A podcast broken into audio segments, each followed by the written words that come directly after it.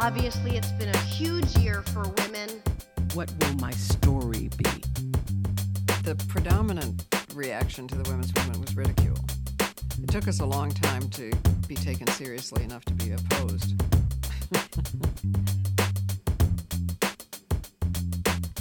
היי סיסטרס, ברוכות הבאות לפרק הראשון של העונה השנייה שלנו בגוף ראשון. כמה טוב שבאתן וכמה טוב שחזרתן. אז באמת אחרי הפסקה של כמעט חודשיים, הפסקה מתודית שאני יזמתי כדי למלא את המצברים מחדש, אנחנו נפגשות כאן לעונה חדשה בגוף ראשון, ששוב נמשיך לחקור נשיות בעולם החדש, איך אנחנו יכולות לקבוע את התנאים של ההצלחה והאושר של עצמנו. ואין שותפה טובה יותר לפתוח את העונה השנייה הזאת מאשר נרקיס אלון. היי, ממש היי, ממש גוש. ממש מרגש. איזה כיף שאת כאן. אז רגע, בשביל כל מי שלא מכירה, נרקיס היא יזמת שאני עוקבת אחרי העשייה שלה כבר הרבה מאוד שנים, אפילו הייתה לי זכות ללמד ב-Elevation Academy, שהוא מיזם שהקמת יחד עם שותפים. היא פעילה בכל מה שקשור לנשיות, מיניות וחופש. יש לה פודקאסט מדהים, שתכף נדבר עליו, שקצת שינה את חיי. שקוראים לו משחקות באש, עם עיתון הארץ, וקבוצת פייסבוק, שאני חייבת להגיד כמנהלת קהילות, שהיא כנראה הקבוצה שעשתה על חיי אימפקט בשנה האחרונה, מלבד בגוף ראשון. זאת אומרת, הקהילה וואו. שבניתן, משהו קורה שם, ואנחנו נדבר על זה. אבל רגע לפני, השאלה הקבועה, מאז שהפודקאסט יצא בתקופת הקורונה, מה שלומך? Um, האמת שאני קצת מבולבלת הבוקר. Um, בגדול הכל טוב ממש, אני כאילו בתקופה שכזה ממש פריחה והרבה דברים שתמיד רציתי מתגשמים. אבל um, לא יודעת, הבוקר משהו, משהו מבולבל, נראה לי אני לא רגילה גם uh, לנהוג הרבה, אני נורא שמחה שבאתי לפה פיזית, זה היה ממש חכם, אבל uh, שמתי לב שהאנרגיה כזה, זה נורא פיזר לי את האנרגיה. אז זה מה ששלומי כרגע, בתמונה הקטנה, אבל בתמונה הגדולה הכל מהמם, ואת מהאנשים האלה שנותנים אנרגיה, אז אני יודעת שאנחנו הולכות לעשות פה אלכימיה. לגמרי, זה כן. סוג של מנוע שמזין מנוע. אני כן. חושבת שבאמת החיבור שלנו קרה לפני כמה חודשים, שנרקיס באמת פנתה אליי ואמרה לי, תקשיבי, אחד המיזמים הטובים ביותר בעולם, גם לדעתי, מגיע לישראל עם נוכחות ישראלית, כי עד היום הוא היה כאן, ואנחנו מאמינות בך וחושבות שאת מדברת את המסרים, וזה היה במבל. במבל ישראל, ואני חושבת שהדבר הכי מרכזי שאני רואה בך, הוא שאת באמת אישיות שתמיד לוקחת את הצעד הראשון. זאת אומרת, כל דבר שאת עושה, את פול פרונטל, W, שהוא באמת מיזם שגם בתוך קהילת בגוף ראשון נתן לי רוח גבית להאמין שאפשר ורצוי לייצר מרחבים נשיים, אז זה מיזם אדיר שלך, ובתוך כל זה, איך היית מגדירה את מה שאת עושה? אז בדיוק אני מתמודדת עכשיו עם השאלה הזאת, כי אני בתהליך של אה, הקמת אתר, שבחיים, הקמתי אתרים למיזמים שהקמתי, לאיזה זה, שזה ארגון חברתי שלפני 11 שנים הקמתי עם שותפים, ואחר כך באמת ל-Elevation Academy, ואז ל-W, שבדיוק אנחנו מוציאות אתר חדש תכף, ש-W. זה, אנחנו עושות סדנאות לנשים על אה, מנהיגות נשית, יזמות ומיניות, ונשים מ-14 מדינות שונות. אז עברתי תהליך כזה של אה, מיתוג ומסרים באמת למיזמים, ואיכשהו, כשאת עושה את זה לעצמך, זה ממש ממש הרבה יותר קשה. זה אחרת. אמ, אני חושבת שהייתי מגדירה את מה שאני עושה, אה, אני יזמת חברתית. אני תכף אהיה סופרת. אני וואו. סיימתי לכתוב ספר אה, ממש לפני חודש, ועכשיו אני עובדת על התהליך של להוציא אותו לאור, גם על העולמות האלה של מיניות, נשיות ו... שזה כמו לידה. אני כן, מניחה. עשיתי לא זה גם עברתי. ישר, כן, כן, לגמרי. עשיתי את זה גם ישר אחרי, כאילו, ממש עבדתי על זה באינטנסיביות באמת אחרי הלידה, בחופשת לידה. אמ, אז אה, אמרתי, יזמת חברתית, סופרת ו... ואימא. ויוצא לי בנוסף לזה גם הרבה לעבוד עם חברות, כמו שעכשיו באמת אני עובדת עם במבל, אמ, אז יוצא לי לעבוד עם עוד חברות על העולם הזה של מנהיגות נשית ותרבות ארגונית, ואיך בעצם מביאים את המסרים האלה ומחדירים אותם למיינסטרים. בגלל זה הפודקאסט שאני עושה בנושא הוא עם עיתון הארץ. נורא נורא חשוב לי מאוד. אה, שהדברים האלה באמת יגיעו, אה, לא, יהיו, לא יישארו אזוטריים. מהמם. והמקום הזה שבו בחרת להתמקד במיניות, משחקות באש, עוסק באיזשהו, באיזושהי צורה בדינמיקה מינית מגדרית שיש היום, אני מניחה שזה תולדה ישירה של מיטו. זאת אומרת, משהו השתנה בפרדיגמות שבו אנחנו תופסות מיניות במקומות עבודה, במרחבים ציבוריים, ומתוך זה צמח הפודקאסט, את חושבת? אני חושבת שמתוך זה הצלחתי אה, להביא את הפודקאסט לפלטפורמה שהיא באמת מיינסטרים, בגלל שהיה יותר אה, מקום ופתיחות לזה, שמיניות זה לא רק אה, איזשהו אה, מטפל זוגי או אה, סקסולוג שנותן כל מיני טיפים, ממש. אלא הבינו שזה דבר שהוא באמת חלק מהיום-יום שלנו. אבל העיסוק שלי בזה התחיל כבר שנים לפני. קחי אותנו לשם אז אמ, רגע, כי זה נושא שעכשיו מקבל תהודה, ואולי גם בא לי להגיד חיבוק, כן. אבל זה לא היה ככה כן. מאז ומתמיד. ואני חושבת שזה גם יהיה הרבה יותר ממה שזה היום. עדיין יש שם הרבה דברים שהם טאבו, עדיין אני היום יכולה לכתוב במשחקות באש דברים שאני לא יכולה לכתוב בפרופיל האישי שלי, למרות ששניהם מופיעים בפייסבוק ועל שניהם אפשר לעשות צילום מסך, אבל מי שנכנס לקבוצת פייסבוק או הולך לפודקאסט בחר באופן מודע לגעת בנושאים האלה, והאנשים האחרים פשוט נמצאים ביום-יום שלהם.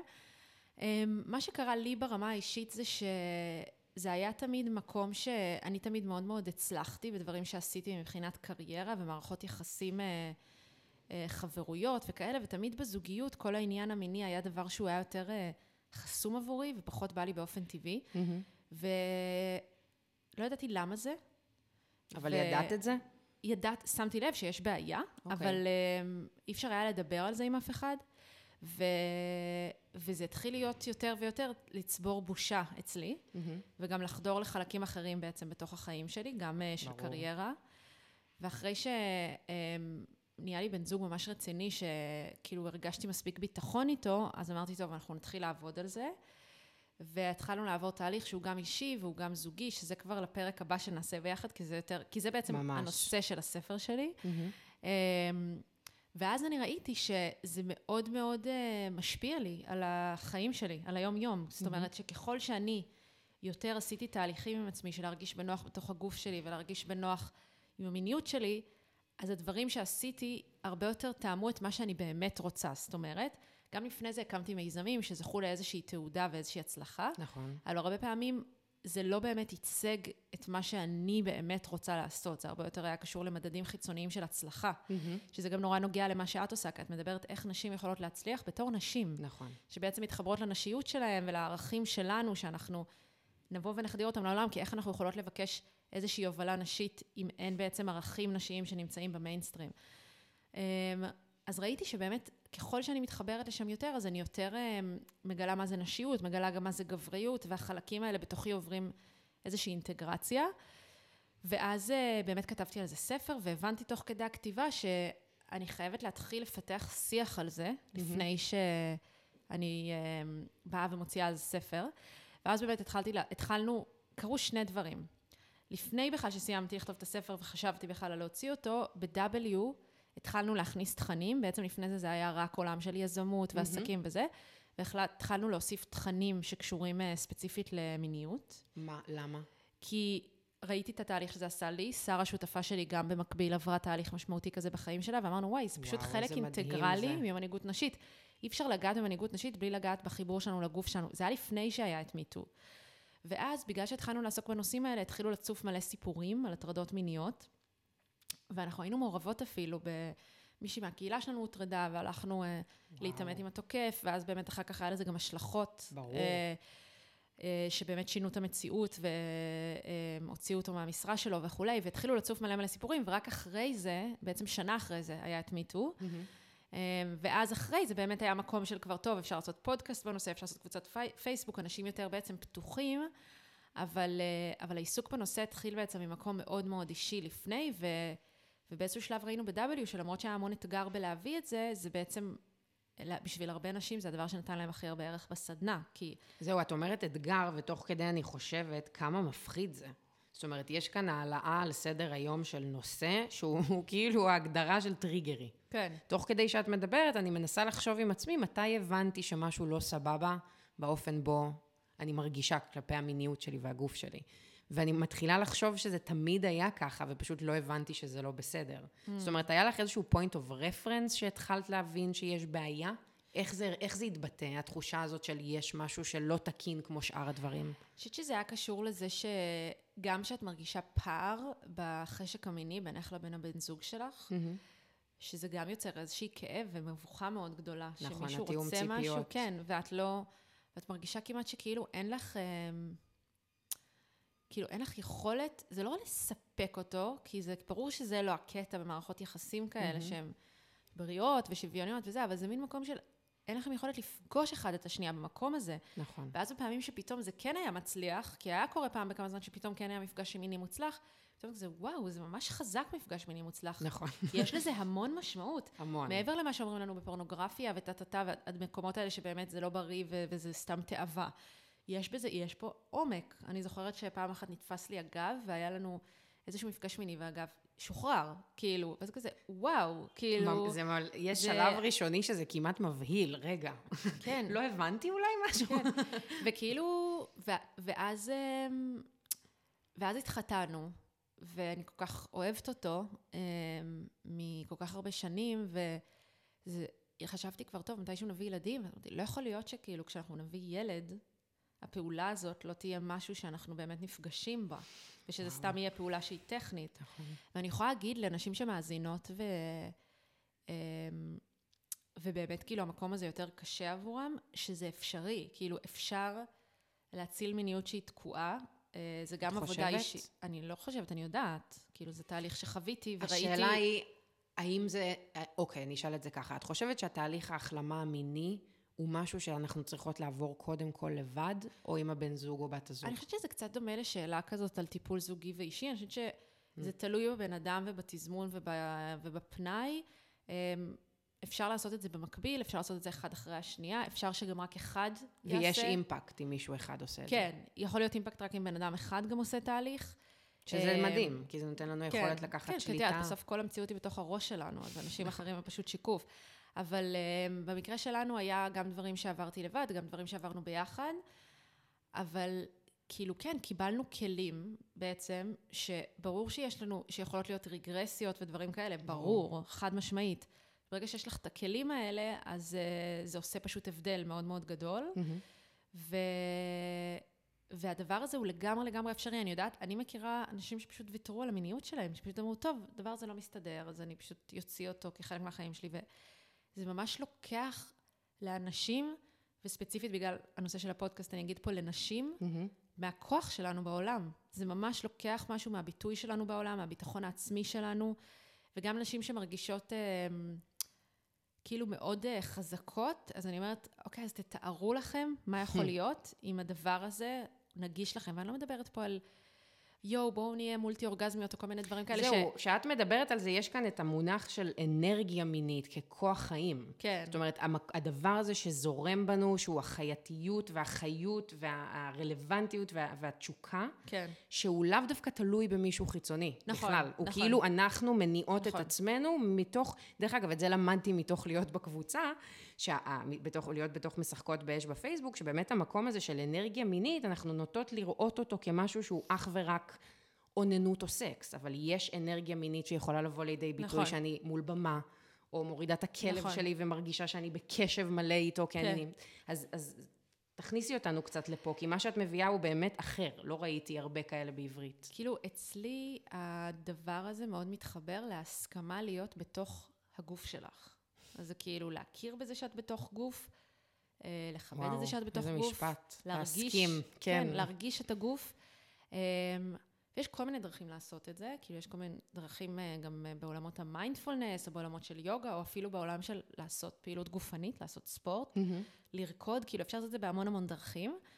אה, יש משהו באמת במיניות, שזה גם עם עצמך, גם עם בן אדם אחר, שזה מאוד מאוד מסתורי, ואם את מצליחה באמת ללמוד את השפה של הגוף, ולא ללכת לפי תכתיבים של פורנוגרפיה, אז אה, זה ממש ללמוד איזשהו ריקוד כזה, שאז נוצרת לך מערכת יחסים עם הגוף שלך, שהגוף שלך יכול לתת לך תשובות לדברים. נגיד, את. נמצאת באיזושהי התלבטות, uh, ויש לך איזושהי שאלה, כל העולם הזה שנקרא תחושות בטן וכאלה, אז, אז אה, אנחנו חיים בחברה המערבית, אז יש פה היררכיה כזאת שתמיד ה mind הוא מעל הגוף. נכון. כאילו, מה שהמוח אומר, והגוף צריך, לש... כאילו, הגוף כמו משועבד למה שה mind אומר. אה, וזה לא להפוך את ההיררכיה, אבל זה באמת לייצר יותר שוויון. והרבה אנשים אומרים שהדבר הזה מקביל גם לפטריארכיה, שהשלטון של ה mind על הגוף הוא גם השלטון של הזכרי על הנקבי, לאו דווקא של גברים על נשים, אלא של ההיבטים האלה בעצם בתוך עצמנו. ותראי, ברגע ש... כאילו, אישה, גם איש, אבל אנחנו מדברות פה על נשים, אז אני אגיד, אישה שמחוברת לגוף שלה, אחד הדברים שקשים בלהיות מחוברת לגוף, זה שאת לא יכולה להיות בקהות חושים. וכשאת לא יכולה להיות בקהות חושים, תראי, יש דברים ממש קשים בעולם שקורים, כאילו, יש נכון. ממש זוועות שקורות. יש מקומות מסוימים בתל אביב שאת ממש יודעת שנעשה שם ניצול של נכון. קטינים, שיש זנות, שיש כאילו... אה, זה ממש נורא, ואז כאילו אנחנו מקהים את עצמנו, אה, בגלל שאנחנו לא יודעים מה לעשות, ואנחנו מרגישים שאם אנחנו מרגישים את זה ואנחנו לא עושים משהו, זה לקחת בזה חלק, ויש משהו שלא, אני כאן, להסכים להיות בתוך גוף, להסכים להרגיש את זה, זה מביא גם המון המון כאב. זה יכול להביא, נכון. נכון. מרגישה את כל מה שקורה כזה.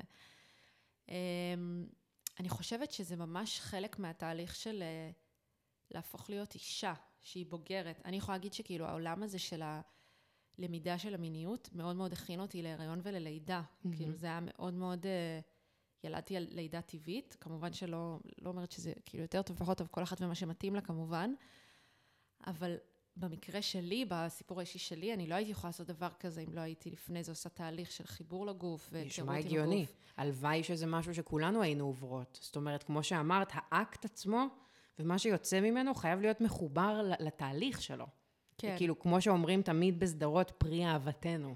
כן, וכאילו, נכון. זה, זה הפרוט of our loins, אז זה צריך להרגיש גם כמו פרי, כי משהו צמח ולא... נכון. לי נגיד, יש איזה מין אה, חרדה תמידית מסיטואציית הנושא השמיני, שאני כאילו מדמיינת את השלב שאם אני אבחר להיות אימא, אני אשא ילדים בבטן, ואיך זה ירגיש, אפרופו, את מדברת פה גם, אני שומעת שיח על גבולות, גם מול עצמי, איך אני אצליח כאילו להבין איפה אני מתחילה והוא נגמר, או ההפך, ויש משהו במין שהוא כזה. שמישהי כמוני, אחוזת בהלה מהשלב של האין גבול בכלל. כן. כי הוא מענג. כן. מה יותר נעים מחוסר נפרדות טוטאלי לכמה שניות? אבל למה זה מפחיד אותך? כי כמו שאמרת, ואני חושבת שזאת הסיבה שמשחקות באש שינתה לי דברים והניעה אותי לפעולה, תכף אני אגיד גם אה, באיזה צורה מביכה זה עשה את זה, זאת ההבנה שבאמת המיניות שלי הייתה טריגרית מממש גיל צעיר, כי כמו שסיפרתי בהמון מקומות, הבייביסיטרית שלי נגעה בי, וזה בעצם טרף את כל הקלפים. וברגע שהיא נגעה בי, הבנתי שיש דבר כזה שנקרא פלישה. והפלישה יכולה להיות מונעת מאהבה, כי זה היה נראה שהיא אוהבת אותי, אבל היא עדיין פלישה. ומאז אני למדתי כזה לשרטט מה אני, מה האנשים, ואו מצד אחד להפריד כמה שיותר כדי שחס וחלילה לא נתבלגן, כי אם נתבלגן, איך נמצא את הקצוות, או בזוגיות עם דנו, כמיהה מוחלטת לביטול עצמי. שזה כאילו, בוא נהיה ביחד. כן. מה זה אומר? לא יודעת, אתה בתוך הגוף שלי ואני בתוך הגוף שלך, ונהיה לרגע פחות לבד. כן. וזה לא מקום שאני מרגישה שאני רוצה להיות בו יותר. וזה הוביל אותי לתוך איזשהו שינוי של ליהנות מהחיבור. כאילו, כן. הנפרדות היא המצב הטבעי, אבל כשמתקרבים ויש רגע של ביחד, הוא לא בולע אותי.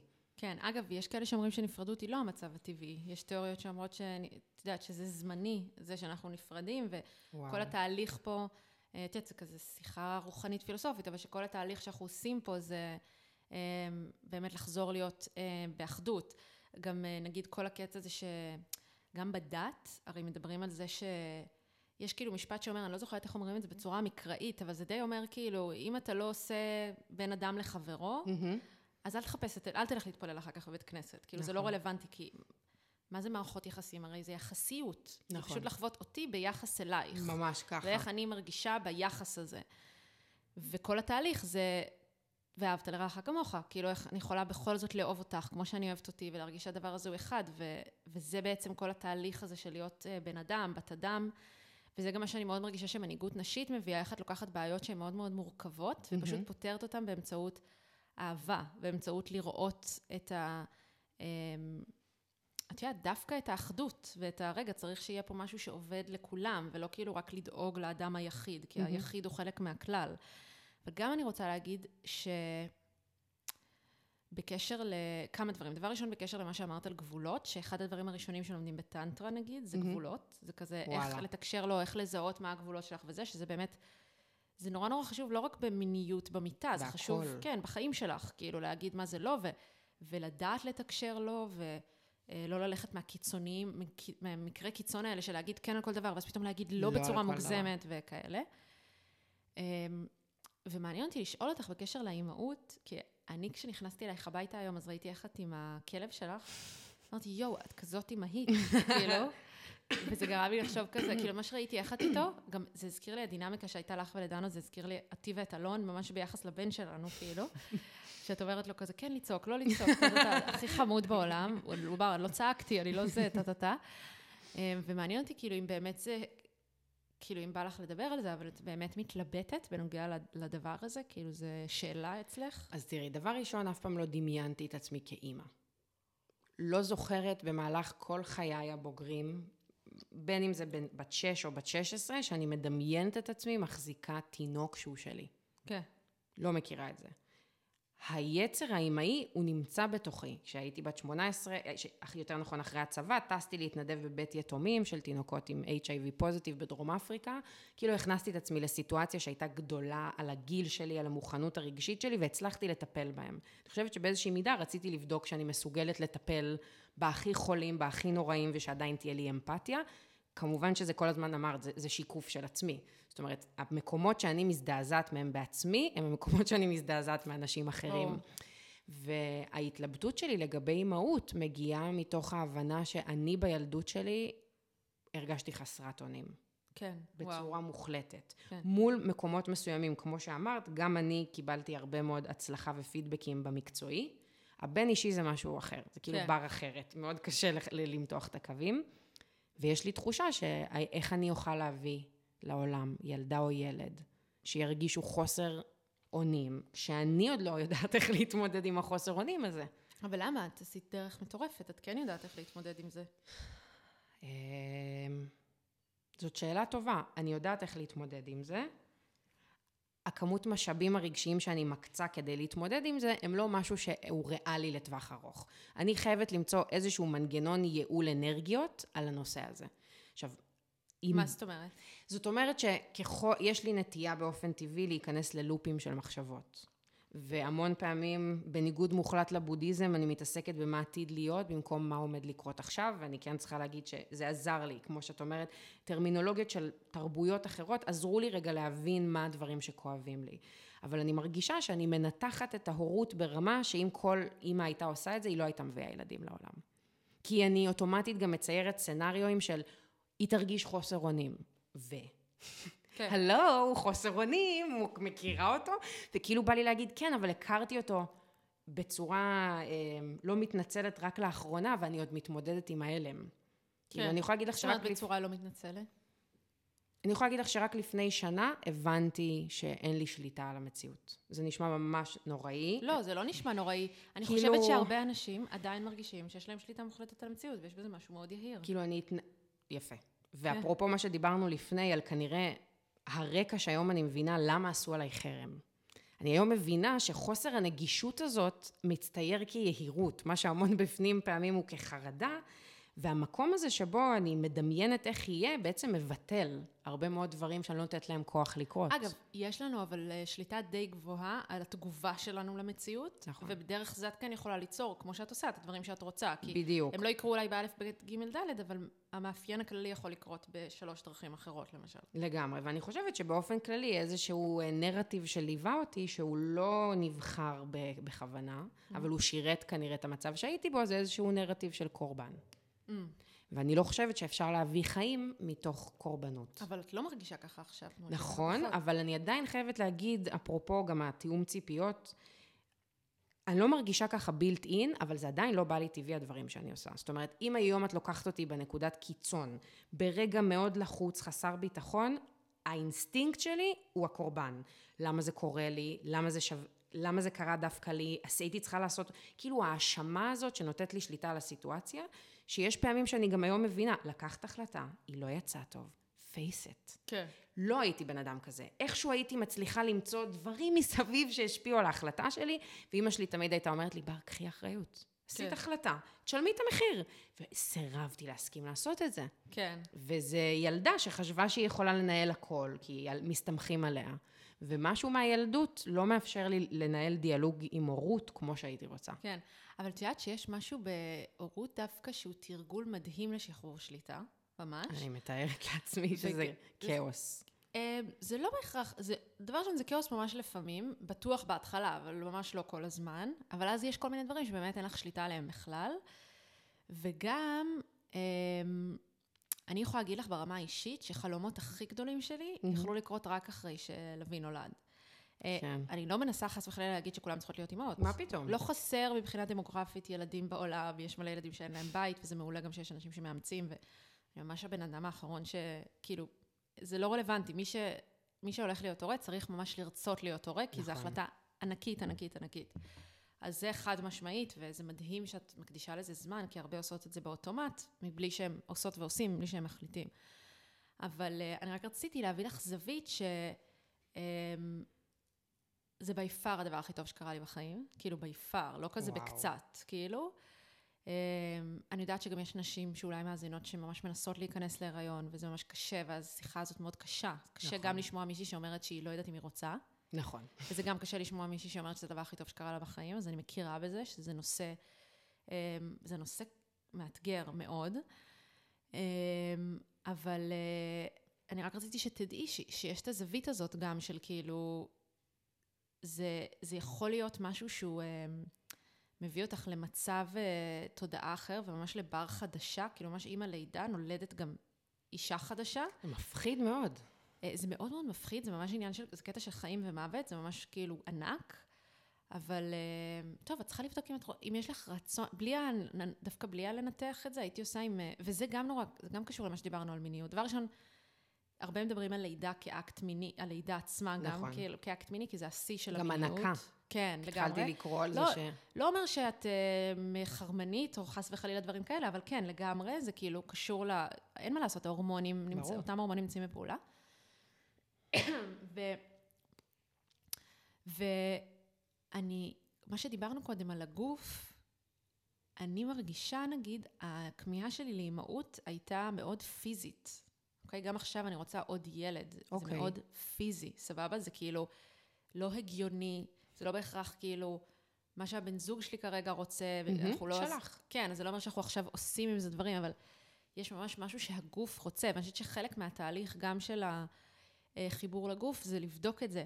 יש לי חברה, נגיד, שהיא אה, IVF שנים, שנים על גבי שנים, ולא מצליחה באף דרך, אבל היא יודעת, היא אומרת, אני האימא, לא מעניין אותי אם אני צריכה לאמץ, אם אני צריכה פונדקאות, אם אני צריכה זה, הדבר הזה הולך לקרות, נקודה. כאילו, יש לה כזה מין, מאוד מעורר השראה גם, מין רצון מוחלט ממש, כזה. היא, כן. היא, היא מייצרת לעצמה סוג כן. של, של נרטיב, אבל תוך כדי שאת מדברת, אני מנסה לחשוב על המקום הזה של גבולות, וכמובן שאצלי הוא ישר מעלה מחשבה על עונג.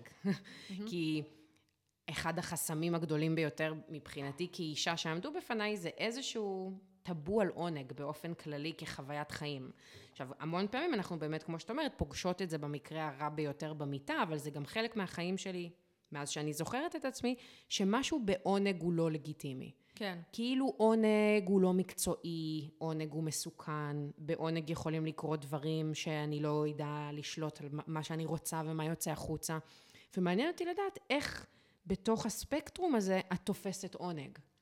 זה משהו שאנחנו אמורות בעינייך לרוץ אליו, זה משהו שאנחנו אמורות לבחון, אה, מה, כן. מה, המשקל של עונג? Um, אני חושבת שעונג זה מקום שיש בו המון המון עוצמה, ואפילו אני יכולה להגיד שיש שם איזשהו מצפן, גם מה שאמרתי על הגוף, שבאמת שאת מחוברת לעונג שלך, יש לך נג... um, גישה מסוימת לידע. זאת אומרת, ידע, אני מתכוונת על uh, נגיד החלטות שאני רוצה לקבל, אז הרבה פעמים, אם אני באמת אלך למקום של עונג, אז um, זה יעזור לי לנקות את הפחד, כי עונג ופחד לא מתקיימים באותו זמן. נכון. כאילו, יכולה, עוררות מינית ופחד כן יכולים להיות באותו זמן, אבל עונג ממש כאילו לא. אה, ואז זה כאילו מנקה לי את הרעשים, ויש לי איזושהי ידיעה מאוד ברורה, וגם חיבור מסוים לרצון. ואז מה שאמרת נגיד על לופים מחשבתיים, כמובן שאני מכירה את זה, בטח מלא שמאזינות מכירות את זה, זה נורא, לא איזה משהו מקורי, מה שאמרת. מאוד מאוד אה, נפוץ. אה, ובאמת הצריכה שלנו, כאילו, להיות בסמארטפונים וכל הדברים האלה, זה מאוד מאוד מתחזק את זה, כי זה כאילו חלק מה monkey mind הזה של לרוץ ממחשבה נכון. למחשבה למחשבה. ויש משהו באמת, אה, כשאת נמצאת ברגעים של עונג, שזה מאפשר לך אה, ממש להיות בנוכחות שהיא שקטה, ואז אפשר לנקות את הרעשים ולהיות אה, להיות כאילו באיזשהו רצון עקבי כזה, כאילו. וגם, נכון תמיד מדברים על יצירת מציאות, אני יודעת שזה מאוד ניו אייג', אבל סבבה. לגמרי, לגמרי, אני איתך בזה. אבל יצירת מציאות, כאילו, הרבה פעמים מדברים על זה שכאילו, זה לא קשור ל... בוא עכשיו נדאג לזה שלצורך העניין אה, הספר שלי יצא, שנגיד זה מה שהכי חשוב לי שיקרה ב-2021. זה איך את יכולה לחיות עכשיו בעולם, כאילו הספר שלך כבר יצא, אוקיי? וואו. זאת אומרת שכאילו במצב, אה, לא בקטע של להיות באשלייתיות. לא, לא, לא, אני ממש וכאלה. מבינה. כן. זה פחות הקטע הזה של לבנות מגדלים באוויר, כמו לסלול איזושהי מפה של התקדמות וש- גם, ושל... וגם שאיפ- מבחינה אנרגטית, הרי את מדברת על זה שכאילו אתה מדמיין את העתיד, ואתה כאילו, רגע, אבל זה יצליח וזה לא יצליח, ואת כאילו מנסה, אני בטוחה שלך ולכל אה, בן אדם שלוקח את עצמו ברצינות מבחינה מקצועית, יש כן. איזושהי תמונת עתיד של איפה הוא נכון. רוצה להיות. היא לא צריכה להיות כזאת ספציפית של זה יהיה מקצוע כזה או מקצוע אחר, יש איזושהי תמונת עתיד, אפילו אם היא רק, אפילו אם היא רק תחושתית, אפילו אם היא אבסטרקטית מאוד, יש כזה דבר, תמונת מהמם. עתיד. והרבה פעמים בשביל להגיע לתמונת עתיד הזאת, אז אמ, אנחנו עושים כל מיני צעדים, אבל מבחינת ביטחון עצמי, אנחנו ממש רחוקים שנות אור מתמונת העתיד הזאת, ואז נכון. קצת קשה להגשים אותה, בגלל שאת ניגשת להגשים אותה בתור בן אדם שהוא קטן באלפי מידות מבר שאת בונה להיות עוד עשר זה שנים. ממש ממש נכון, כן. אז כאילו, הקטע זה, איך את יכולה כרגע, נגיד בר עוד עשר שנים, היא... את יודעת להגיד דברים שאת לא. רוצה עוד עשר שנים? אני יודעת אז- להגיד לך שיש דבר אחד שאני אצטרך לעשות, וזה להקים חנות פרחים פמיניסטית, שיהיה בה בר קוקטיילים בשעות הערב וערבי שירה. נו, זה מדהים. זו זה- תמונה מאוד ספציפית, מה את אומרת לא? זה משהו חדש, כאילו, מזה שקיבלתי כן. את האומץ להגיד את זה בקול רם, אבל זה הדבר היחידי שאני יודעת להגיד. אבל. מה זה היחידי? זה הכי ספציפי בעולם. תשובה מצוינת. לא צריך כאילו בכל החזיתות או משהו כזה, גם זה דברים שמשתנים כל הזמן, שזה מעולה. את היית יכולה להגיד לי גם משהו הרבה יותר כללי מזה, אבל אני אומרת, כדי להביא למצב שאת נגיד עושה את הדבר הזה, ויש לך אומץ לעשות את הדבר הזה, לא משנה מה אחרים חושבים עליו, וכל מיני מחסומים אחרים שיש לנו, אז איך את יכולה כרגע להיות, להרגיש, אני בר שכבר יש את החנות פרחים הזאת, אוקיי? מהמם. נגיד, ניקח על עצמי, אני נרגיס שכבר הוציאה את הספר שלה, אוקיי? וכבר הספר שלה נתן ערך לנשים ואנשים וזוגות וכולי, ועם זה אני ניגשת לעולם. ואז כל הבקשות, הרי אני עכשיו אני ניצבת בפני אתגר אה, משמעותי, כי אה, הוצאות הספרים, אם אני אציע, יוצאים הוצאה זה רק מאחת השלוש גדולות, ברור. והם אה, כולם נמצאות במצב שיש להם מחויבויות לסופרים, בגלל שהחנויות היו סגורות מהמם. בגלל הקורונה, אז המון ספרים, ההוצאה שלהם רטרואקטיבית, כן. אה, עוכבה, התעכבה. אז אה, מאוד קשה לקבל הבטחה מהוצאה שאת הולכת איתה, שהספר שלך יפורסם השנה. קטע. שזה אומר שאני אצטרך להוציא אותו כנראה בצורה עצמאית, אוקיי? עכשיו, אני מכירה אנשים שעשו את זה, אני מכירה אנשים שעשו את זה ונכשלו, אנשים שעשו את זה ומאוד הצליחו, כמו שאני מכירה אנשים שמאוד הצליחו להוציא עם הוצאה גדולה, נכון. ואנשים שמאוד נכשלו בהוצאה גדולה. נכון. ספר יכול להצליח או להיכשל בלי קשר למי מייצג אותו. אבל העניין הזה של לבוא ולהוציא בצורה עצמאית, זה בעצם ידרוש ממני לבקש אה, עזרה מהמון המון אנשים, אוקיי? נכון. אה, בכל מיני, מכל מיני סיבות, אפילו לא רק הקטע הכלכלי. נניח לא, נשים ברור. את זה בצד, פשוט המון אנשים, כדי שלדבר הזה תהיה איזושהי תעודה. וזה נורא מפחיד, בגלל שזה לא כמו, הרי יצא לי, אני מבינה במכירות, בפיתוח עסקי, מהאירועים שעשינו בזה, זה אלפי אנשים הגיעו כל שנה, זה היה למכור כרטיסים, ו-W תמיד סולד אאוט וזה, אבל זה לא אותו דבר, כי זה נכון, משהו שהוא משהו לא אחר. אני, כאן זה משהו שהוא אני, אוקיי? והוא מדבר גם על משהו נורא אישי. וזה גם נושא שלא כולם מתחברים לנושא הזה, כאילו זה נושא מצד אחד כולם מתחברים אליו, מצד שני לא כולם רוצים אפילו להודות שהם מתחברים אליו, כי זה נכון. מין כזה עדיין טיפ-טיפה טאבו. ואז אני רואה שמצד אחד יש בי משהו שאם אני עכשיו, כי התחלתי קצת לעבוד על זה, אז אמ, נתתי לעצמי דדליין עד סוף השנה, להחליט איך זה בדיוק יוצא ולהתחיל לעבוד על זה. אז עכשיו. אני כאילו עדיין כזה במגששת, באולי, חוקרת. בפחדים, בעיקר בלופים. אני כאילו בפחדים של זה ככה, לא לעשות ככה, כן לעשות ככה, וכאילו זהו, מותר לי להיות ככה עוד שלושה, ארבעה שבועות. ואני שמה לב שאני, כשאני קצת מדברת עם אנשים, כן יש בי משהו קצת חושש כזה, ואני קצת מתביישת וקצת זה. אבל אה, אם אני כאילו יבוא ויהיה במקום של, את יודעת, עונג, כאילו, כמו שאמרת, וכאילו להיות ב... אני נרקיז עכשיו שהוציאה כבר את הספר הזה, והספר הזה כבר נתן ערך לאנשים, למרות שזה עוד לא קרה, נכון. אבל זה לא קרה רק בגלל שכאילו הזמן הוא לינארי, אוקיי? נכון, בדיוק. אז, הידע, הידע בתוכך, כן. הוא עדיין מייצר אימפקט. אז להצליח להיות ככה, מן הסתם, האנשים שאני אבקש מהם עזרה, הרבה יותר יעזרו לי. יכול להיות שחלק יגידו, לא, אני לא יכול לעזור, סבבה, קורה. אבל הם ירגישו יותר חלק, כי גם כמו שאת אומרת, האני האמיתי שלך, אם אנחנו לוקחות את וויניקוט שמדבר על עצמי כוזב, שמטפל בדברים השואו-אופים שצריך להיות חזקות בשבילם, והאני האמיתי, שהוא בעצם זה שאנחנו מנסות להגן עליו, זה פשוט להיות עם האני האמיתי. וכאילו כן. המקום הזה של השבריריות והפגיעות, וכן, אני צריכה עזרה. אה, זה גם מה שאת אומרת, גם, זה נכון, גם הדבר הזה, אבל גם, תראי, בואי נסתכל נגיד על, קמפייני, אה, על קמפיינים של הדסטארט. אני כמעט תמיד, אה, כמעט תמיד אני נותנת להדסטארט, אם זה מישהו שאני באמת מכירה, אבל יש הבדל נורא גדול בין אם מישהו שולח לי ואומר לי, זה החלום שלי, תעזור לי להגשים אותו, נו. מאשר אם מישהו מדבר איתי על התמונה הגדולה יותר. למה חשוב שהדבר נכון. הזה יקרה? לגמרי. כאילו, סבבה, זה החלום שלך. לא שאני מזלזלת בחלומות של אנשים, אבל כאילו, it's about you, כאילו. נכון. אבל איך הדבר הזה הוא כאילו חלק מהחיים שלי גם. אז מה שאני מתכוונת זה, ברגע שאנחנו מצליחות להתחבר ל... לתמונה גדולה יותר, נניח במקרה שלך שדיברנו שנייה, אני עושה קישור על האימהות, מהמם. במקום זה כזה, האם אני יכולה להיות אימא, אני לא יכולה להיות אימא, אני מתכווצת מול זה, אני לא, זה כזה, האם יש ילד או ילדה שרוצים להיוולד לתוכי?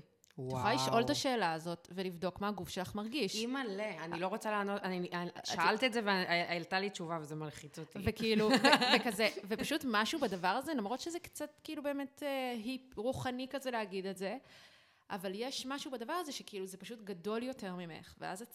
כשמשהו גדול יותר מאיתנו, זה כמו שאימהות הרי מצליחות להורים נכון. אוטו כדי להציל את הילדים נכון. שלהם, משהו גדול יותר מאיתנו, אז, אז uh, יש לנו יותר כוחות, זה כאילו היקום נותן לנו כוחות כדי להגשים אותו.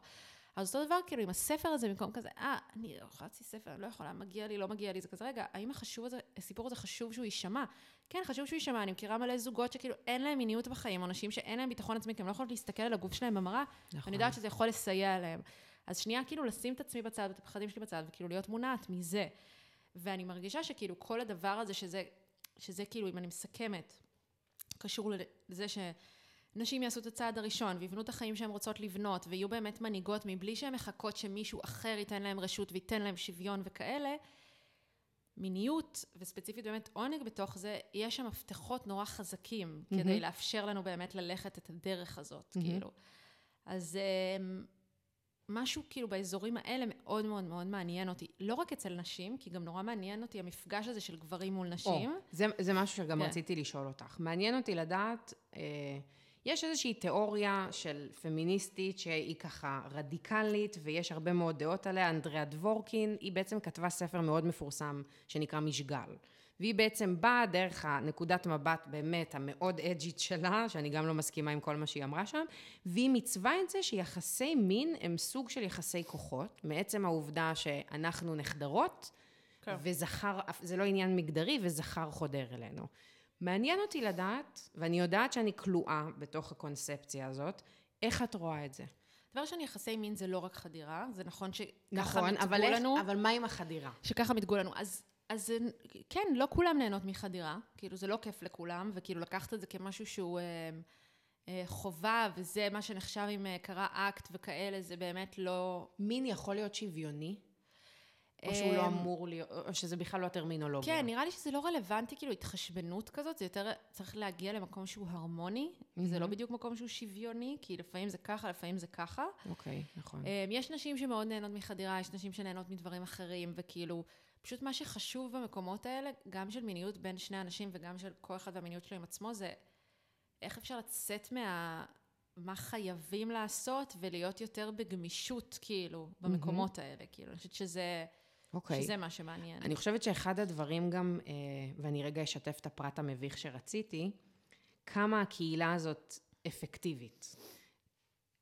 השבוע דנו ולי היו מספר מפגשים קהילה מיניים. של, אה, משחקות, של משחקות באש. משחקות באש. לי ולדנו היו כמה מפגשים מיניים, ובמהלך אחד מהם מצאתי את הרוח שלי מתעסק בחרדה.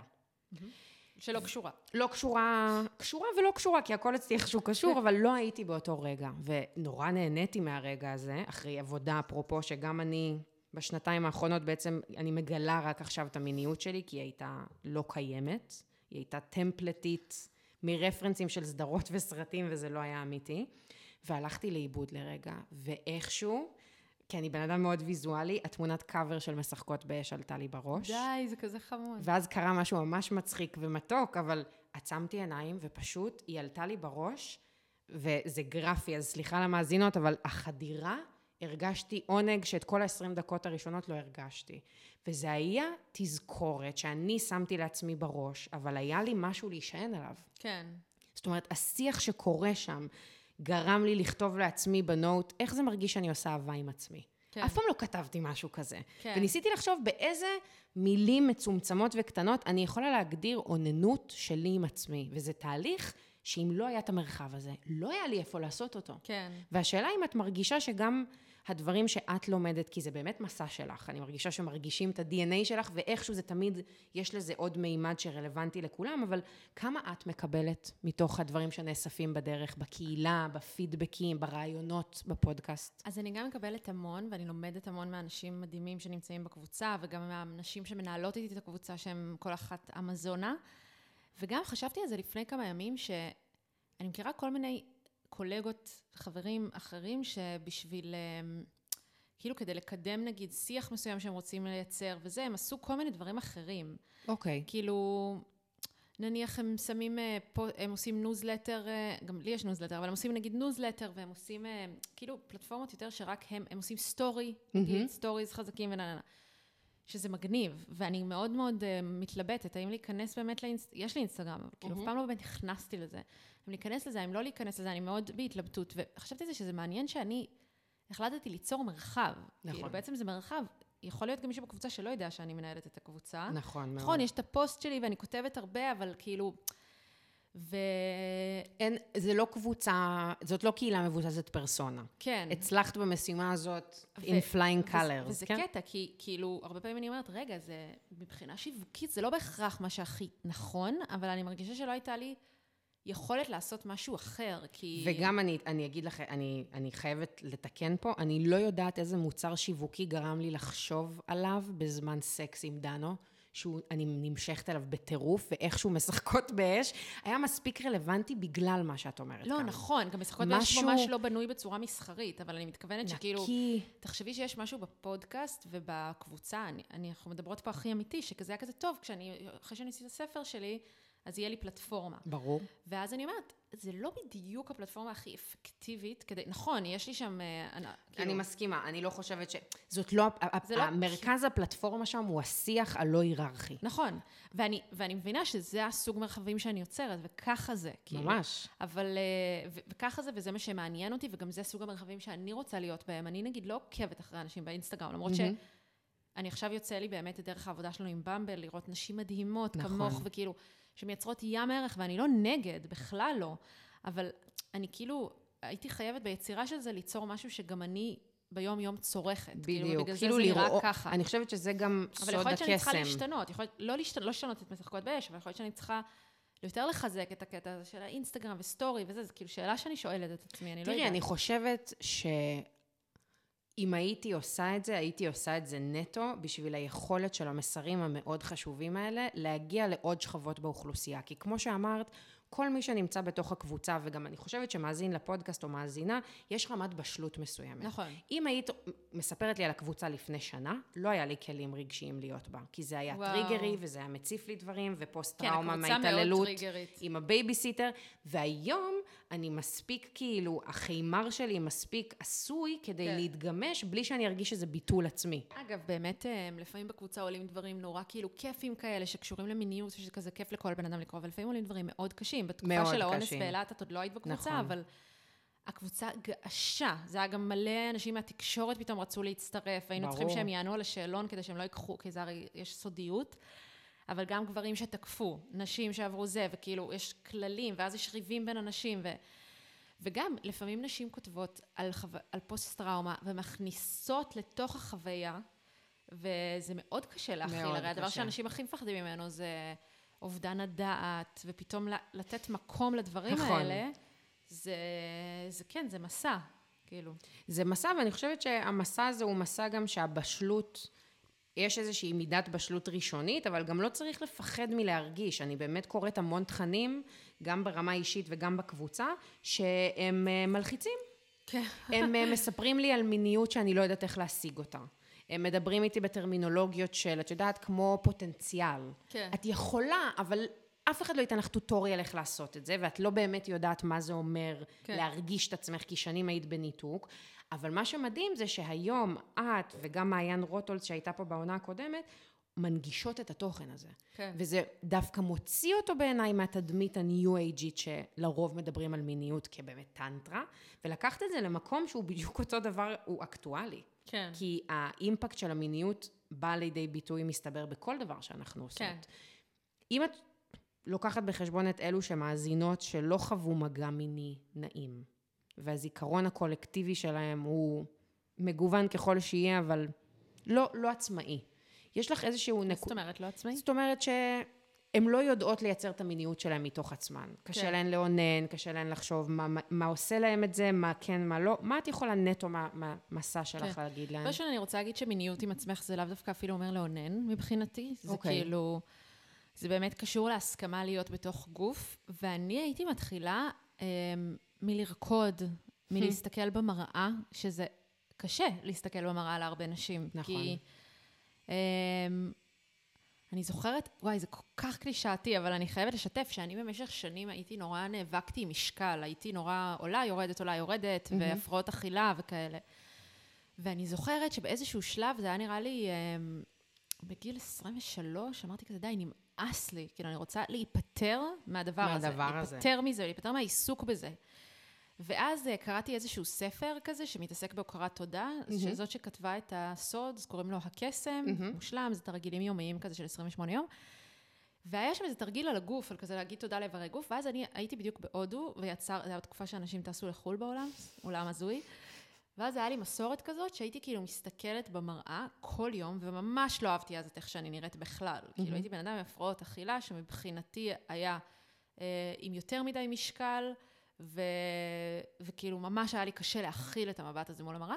פשוט הייתי מסתכלת, והייתי כאילו עוברת, הייתי כאילו גם אומרת לעצמי, תדמייני שלנצח את תראי ככה, זה מה שיש. זה הגוף, ככה הוא נראה, הוא תמיד ייראה ככה, אוקיי?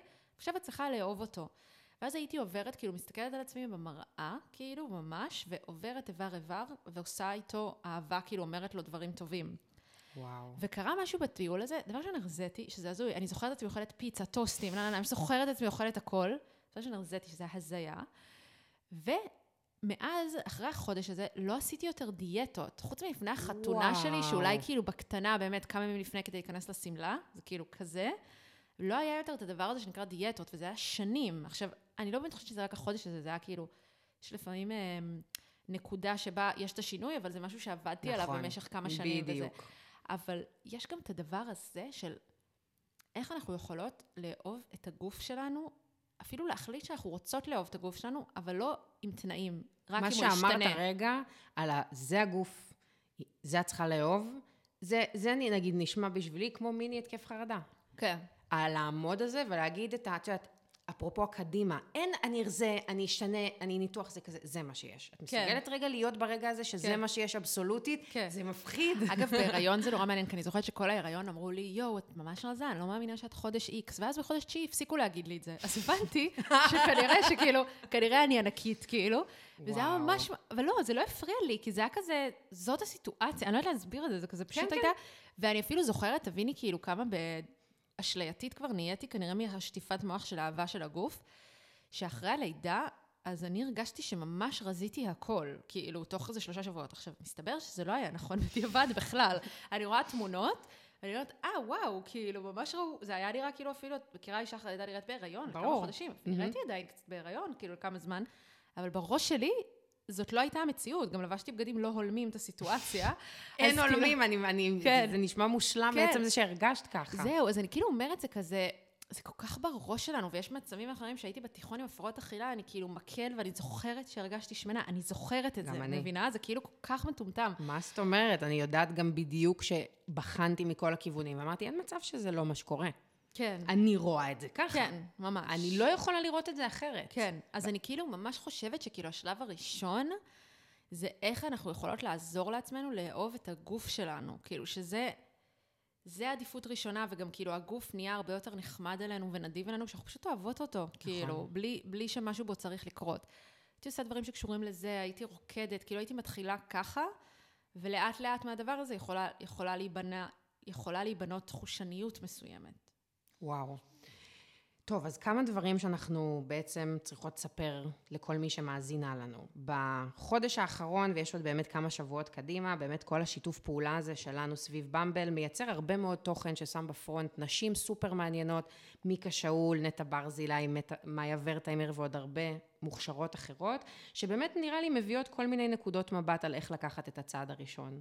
אני חייבת להגיד רגע בנימה אישית, תודה שאפשרת לי אה, להיות במרחב שנתן לי לקחת צעד ראשון מיני. אה, אני לא מפסיקה לדבר על הקבוצה, וחלק מהמטרה הזאת זה גם שהבשורה שלכם תופץ הלאה. זה מדהים להרגיש אה, לא פגומה במקום מסוים, אה, שלרוב דברים בו בקלות מאוד הופכים להיות פגומים, כי מיניות יש איזו תפיסה של איך היא אמורה להיות.